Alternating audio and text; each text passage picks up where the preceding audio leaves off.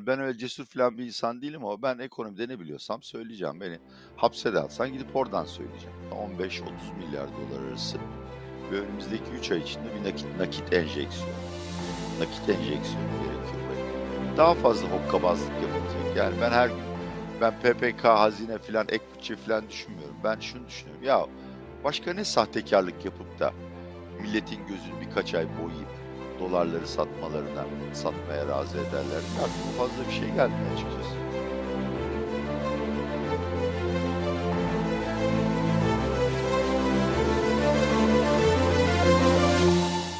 Atilla Bey, hoş geldiniz. Hoş bulduk. Mesele ekonomiyle birlikte olmak bir kez daha büyük keyif. Bütün izleyicilerimize akıl sağlığı diliyorum. Biz de aynı şekilde gerçekten buna ihtiyaç var. Çok sıkıntılı bir gündem var aslında. Yani neresinizde, neresinden tutsanız elinizde kalacak bir gündem var. O yüzden biraz ortaya karışık yaparım. Sadece ekonomide kalmayalım istedik. Önce hangisiye başlasam bilemedim. Dezenformasyon yasasıyla başlayalım. Ee, bizi de ilgilendiriyor evet. Çünkü. Şimdi dezenformasyon e, T D K'da, e, Türkiye Dil Kurumu'nda bilgi çarpıtma diye e, açıklamış. Başka bir kaynakta kamuoyunu etkilemek veya gerçeği gizlemek için kasten yanlış bilgi yaymak. E, böyle özetlenmiş. Şimdi size bir soru sorayım. Türkiye'nin dövize ihtiyacı var demek mi dezenformasyon, yoksa Türkiye'nin dövize ihtiyacı yok demek mi? Çok güzel bir soru. Bu tür suçların dünya hukukunda, Roma hukukunda ya da Batı hukukunda yeri yok. Çünkü tanımlanması imkansız. Kime göre? Şimdi ben böyle bir iddiada bulundum. Dedim ki Türkiye'nin doları bitti, devlet iflas etti, yarın kriz geliyor. Ee, bunun doğru veya yanlış olduğunu kim değerlendirecek? Ekonomistlerden panel mi oluşturulacak? Yoksa e, bunu bir eleştiri olarak değil, sistemin yapısı gereği yeteri kadar ekonomi eğitimi almamış bir hakim mi denetleyecek? Yoksa bu konuda bilirkişiye mi başvurulacak? beş sene mi sürecek dava? Bu tip çok geniş, muğlak suçlar aslında toplumu kriminalize etmeye yarıyor. Yani e, iktidarın devlet ve yargı üzerinde belli bir gücü var. Dolayısıyla işine gelmeyen haberi, bak bu dezenformasyon yasasına aykırı diye e, yayından kaldırmaya çalışacak veyahut da o yayını yapanlara, haberin sahibine hapis cezası vermeye çalışıyor. Son derece faydasız. Sadece e, A K P'ye gönül verenleri dahi rahatsız edecek ölçüde baskıcı bir yasa bu. Ve ne Türkiye'de halkın enformasyona erişimini engeller, ne de A K P ve M H P bir tek oy getirir. Peki e, mesela ekonomi alanında gidersek bizim kendi uzmanlarımızdan e, kötü senaryolar veya kötü ihtimaller veya kötü giden şeyler e, hepsi yasaklansa acaba tamam. Sonuçlarına ekonomi biraz da beklenti ya beklenti işi, beklenti yönetme işi e, beklentiler tamam. Düzelir mi? Ve bu, bu yolda da ekonomi düzelir mi? Ya düzelmez. Yani işsizlik reel bir fenomen. İnsanlar bunu televizyonlardan, sosyal medyadan öğrenmiyor ki. Sen bir işe başvuruyorsun, geri çevriliyorsun. altı aydır evine ekmek getiremiyorsun. Enflasyon reel bir fenomen. Pazara gittiğinde fiyatları bilfiil ölçme şansına sahipsin. Dolayısıyla bizleri sustursan ne olacak? Bir nokta daha var. Bu konuda muhalif yazarlar çok fazla velvele yapıyor. Onlar hakikaten mazohist ve kendi korkularına yenik düşmüş ezik insanlar diye düşünüyorum ve çok açık bir şekilde söylüyorum bunu. Ya kardeşim, biraz kafanızı çalıştırıp tarihi hatırlamaya çalışın. B D D K'nın böyle yasaları var. S P K'nın böyle yasaları var. Daha önce kaç tane sosyal medya yasası çıktı? Ve sonuçta ne değişti Türkiye'de? A K P'nin oyları artmaya başladı mı? Türkiye'de ekonomi düzeldi mi? Bu konuda bir anket vardı. İnanın anket şirketinin adını hatırlayamıyorum. Halkın yüzde seksen beşi eğer zararlı içerik paylaşırsa, yani muhalif içerik paylaşırsa başına ceza geleceğini biliyor veya korkuyor. Bu da şu anlama geliyor. Zaten korkup sesini kesenler kesmiş. Geriye kalanlar çetin ceviz, işte Sedef Kabaş gibi. İşte daha çok isim var. En son o gözaltına alındı. Bu Kürt gazeteci kardeşlerimiz gibi değil mi? Diyarbakır'da on bir tanesi evet, gözaltına evet. alındı. E, bu insanlar artık kelleyi koltuğa almış ya. Yani ben öyle cesur falan bir insan değilim ama ben ekonomide ne biliyorsam söyleyeceğim. Beni hapse de atsan gidip oradan söyleyeceğim. Nerede muhalefete çok kırgınım. Hakikaten çok kırgınım. Neden? Yani onu da, onu da muha- muhalif olduğunu söyleyen entelektüeller, yazarlar, haberciler muhalefetin bu seçimleri kazanmaması için ellerinden geleni yapıyorlar. Bunu Kılıçdaroğlu da söyledi. Yani açın bir isim de veriyorum. Dikeni açın. T yirmi dördü açın. Cumhuriyeti açın.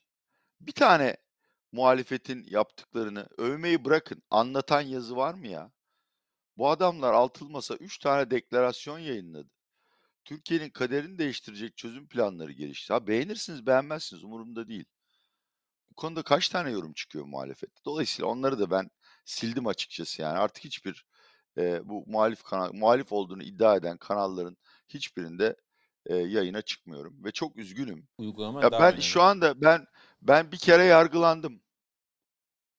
Yanlış bilgiden beraat ettim. Şimdi hakkımda iki tane soruşturma var. İşte halkı bankalardan mevduat çekmeye teşvik.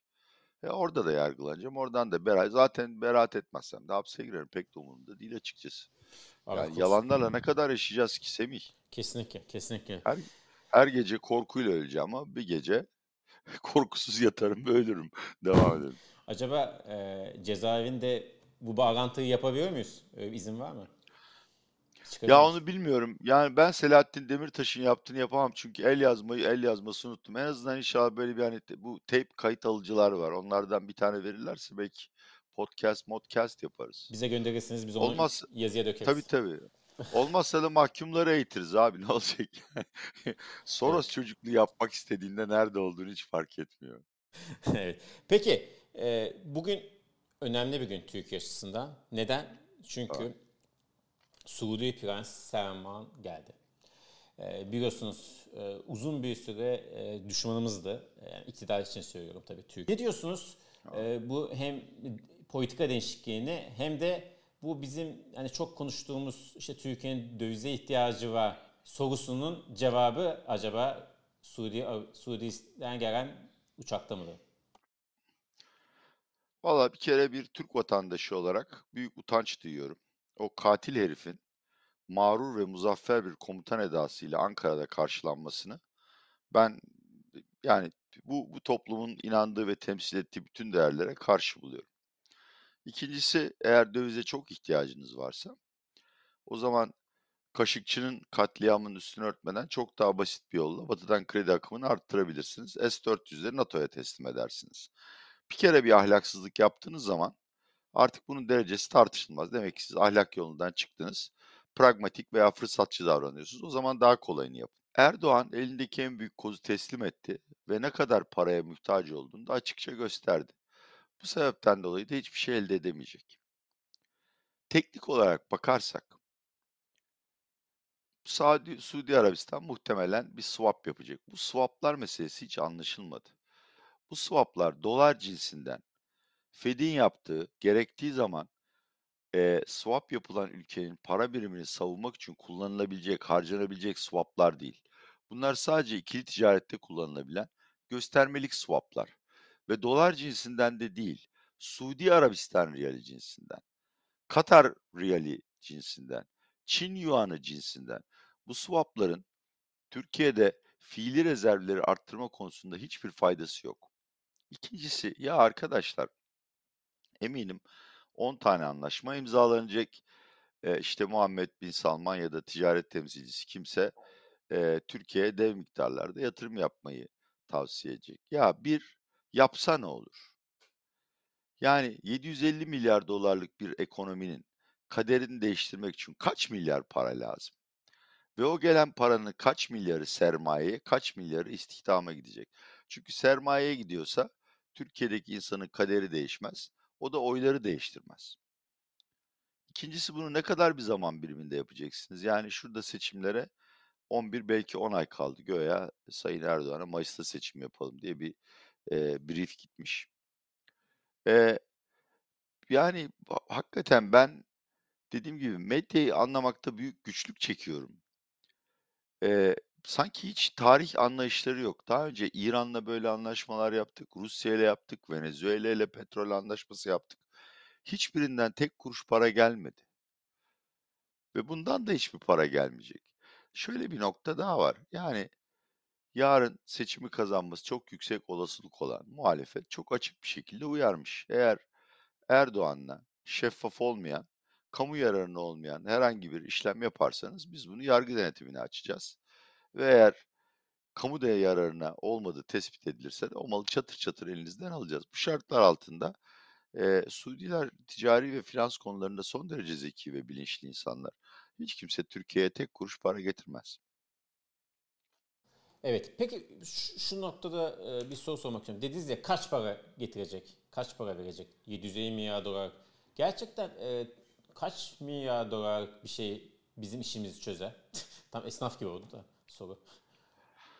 Ya şu anda yani e, ekonomide istihdamı arttıracak ve insanların ha bak Erdoğan hakikaten bizi kurtarıyor e, dedirtecek kadar bir fark yaratmak için en az milli geliri yüzde dördü kadar, yani yedi yüz yirmi beş milyar dolar olsa on beş otuz milyar dolar arası ve önümüzdeki üç ay içinde bir nakit nakit enjeksiyonu nakit enjeksiyonu gerekiyor bu ekonomiye. Böyle bir para dünyada yok. O yüzden beyhude, yani akıntıya kürek bu, çekiliyor. Yok mu gerçekten? Bu beş büyük aile var ya dünyayı yöneten. Onlardan birisinden falan aramaz mıyız? Onlar da var da. Valla ben dün Soros. Yani eğer Sayın Erdoğan e, networking'de iyi olsaydı ve Rusya, Çin, Venezuela, İran gibi tek kuruş parası olmayan, bize vermeyecek ülkeler yerine işte Batı'da kapitalist, e, Yahudi, E, sermaye baronlarıyla iyi ilişkiler kursaydı bu para gelebilirdi belki. Hani dostlar dostların bir karşılığı var sonuçta, ama Erdoğan paralı insanların hepsiyle köprüleri attı. Para batıda. E, batıyla da ilişkiler son derece bozuk. Bir de üstelik her gün hakaret diyorlar Soros çocukları diye. Bunlar Rockefellerci diye. Bunlar yüksek faiz lobisi diye. Dolayısıyla böyle bir şey olmayacak. Evet. E, peki size haftanın sorusunu sormak istiyorum. Zor bir soru biliyorum. Ama umarım size cevabı vardı. P P K ne yapacak yarın? Faiz kararı ne çıkacak? Ne yaparsa yapsın demişler. Yani herhalde hiçbir şey yapmayacak. Faiz indirecek diye korkanlar var. Hiçbir etkisi olmaz. Çünkü zaten yani halkın gözünde faiz sıfır. Faiz arttıracak. Erdoğan artık pragmatizme dönüyor diyenler var. Bu konuyu biraz daha ciddiye almak lazım. Yahu pragmatizme dönmek tek bir faiz artırımıyla olmuyor. Kredibilite lazım. O kredibilite yok. İkincisi, kardeşim resmi enflasyon yetmiş, mevduat faizi on beş, politika faizi on dört. Kaç puan faiz arttıracaksın ki bu ekonomideki gidişatı düzelsin? Mesela dolarizasyonu engellesin. Yani en az bir yirmi puan, yüzde yirmi politika faizini yüzde otuz dörde çekip arkasından da her ayki toplantıda eksiklaştırma yapacağını vaat etmen lazım. Niye bütün bunlar olmaz? Diyelim ki Sayın Erdoğan birden bütün fikirlerini değiştirip dedi ki tamam kardeşim Şahap Bey artık size hiç karışmayacağım. Ne gerekiyorsa yapın Türkiye'nin menfaati için. Yine de yapılamaz. Sebebi şu: seçim kaybedersiniz. Ekonomiyi iyileştirmek için kemer sıkma programı lazım. İstikrar programı lazım. İstikrar programlarında tarih boyunca ve dünyanın bütün ülkelerinde değişmeyen bir niteliği vardır. Önce daha fazla acı çektirirler. Ve bu acı, işler o kadar bozuk ki Türkiye'de bir yılda geçmez. Yani bugünkü istikrar programı inanılır olsa dahi belki bir miktar sıcak para cezbeder, belki bir miktar iş dünyasının moralini bozar, bu düzeltir. Ama hemen arkasından sapır sapır fabrikalardan, işletmelerden, işte restoranlardan, otellerden işçi, eleman çıkartılmaya başlanır. Dolayısıyla artık P P K önemini kaybetti. Türkiye'de şu anda bu hükümetin atabileceği veyahut da hükümete bağlı kurumların B D D K, Merkez Bankası, S P K, Hazine atabileceği hiçbir e, adım e, seçime giden yolda Türkiye ekonomisinin kaderini değiştirmez. O zaman e, e... dolayısıyla daha fazla hokkabazlık yapılacak. Yani ben her gün ben P P K, hazine filan, ek bütçe filan düşünmüyorum. Ben şunu düşünüyorum. Ya başka ne sahtekarlık yapıp da milletin gözünü birkaç ay boyayıp dolarları satmalarına, satmaya razı ederler diye aklıma fazla bir şey gelmiyor açıkçası. Ya o zaman biz seçime kadar böyle gideceğiz değil mi? Yani biraz işte hokkabazlık. Daha, biraz... daha da kötü. Daha ya, da kötü. Ya sana söyleyeyim yani. Yaz aylarında işte bu yine Temmuz'da herkesin cebine para koyulacak. Temmuz, Ağustos e, şeyler gibi, Ağustos böcekleri gibi dans edip şarkı söyleyeceğiz. Kış geldiğinde yine hepimiz aç olacağız. Çünkü özellikle doğalgaz fiyatları artmaya devam edecek. Ee, tarım zaten bitmiş durumda. Artık kimse tarım yapmak istemiyor. Ee, Bu... Ve Türk lirasındaki dalgalanma da devam edecek. Dolayısıyla işler hiçbir şekilde iyiye gitmeyeceği için muhtemelen çok daha kötüye gidecek sonbahardan itibaren. Evet, burada e, ben şahsen e, bu yüzden sonbaharda bir baskı seçim olabileceğini düşünüyorum. E, özellikle Temmuz aylarında iyi bir zam gelirse. Vallahi inşallah. Yani kim kazanırsa kazansın, artık bu belirsizlik bitsin. Yani Türkiye kararını versin ve kimi seçerse o insanlar Türkiye'yi beş yıl seçim kaygısı olmadan yönetsinler. Belki daha iyisini becerirler. Evet. Şimdi bir de e, tam artık ekonomi kapatmadan önce Sözcü'den Serpil Yılmaz'ın haberini sorayım size. Lütfi Elvan'ın kapısının çalındığını yazdı ama işte bu işin neden olmadı.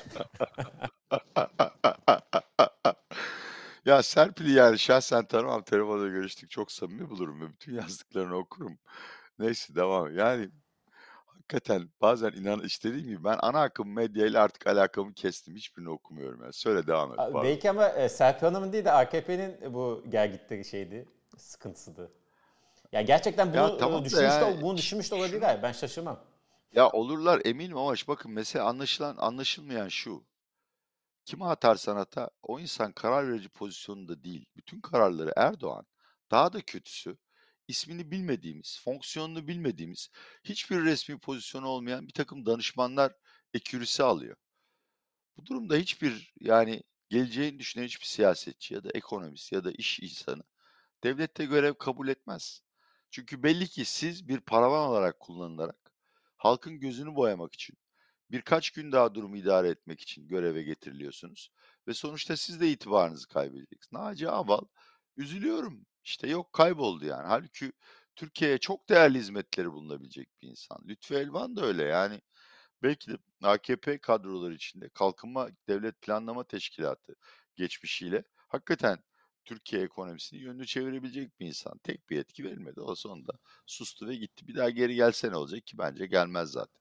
Evet. Bir de Mehmet Şimşek şeyi var. Ya yani kardeşim on beş günde bir Mehmet Şimşek. Yani Mehmet Şimşek e, semalarda görüldü haberleriyle, U F O'lar semalarda görüldü haberleri artık e, eş sıklığa sahip Türkiye'de. Yani. Bir, bir Fatih Terim'in Galatasaray'a gelmesi, bir de Mehmet Şimşek'in ekonomisi. Gerçekten. Türkiye'de hiçbir şey değişmiyor. E, değişmeyen birkaç tane sıkıntılı konuyu bu haftayı kapatalım.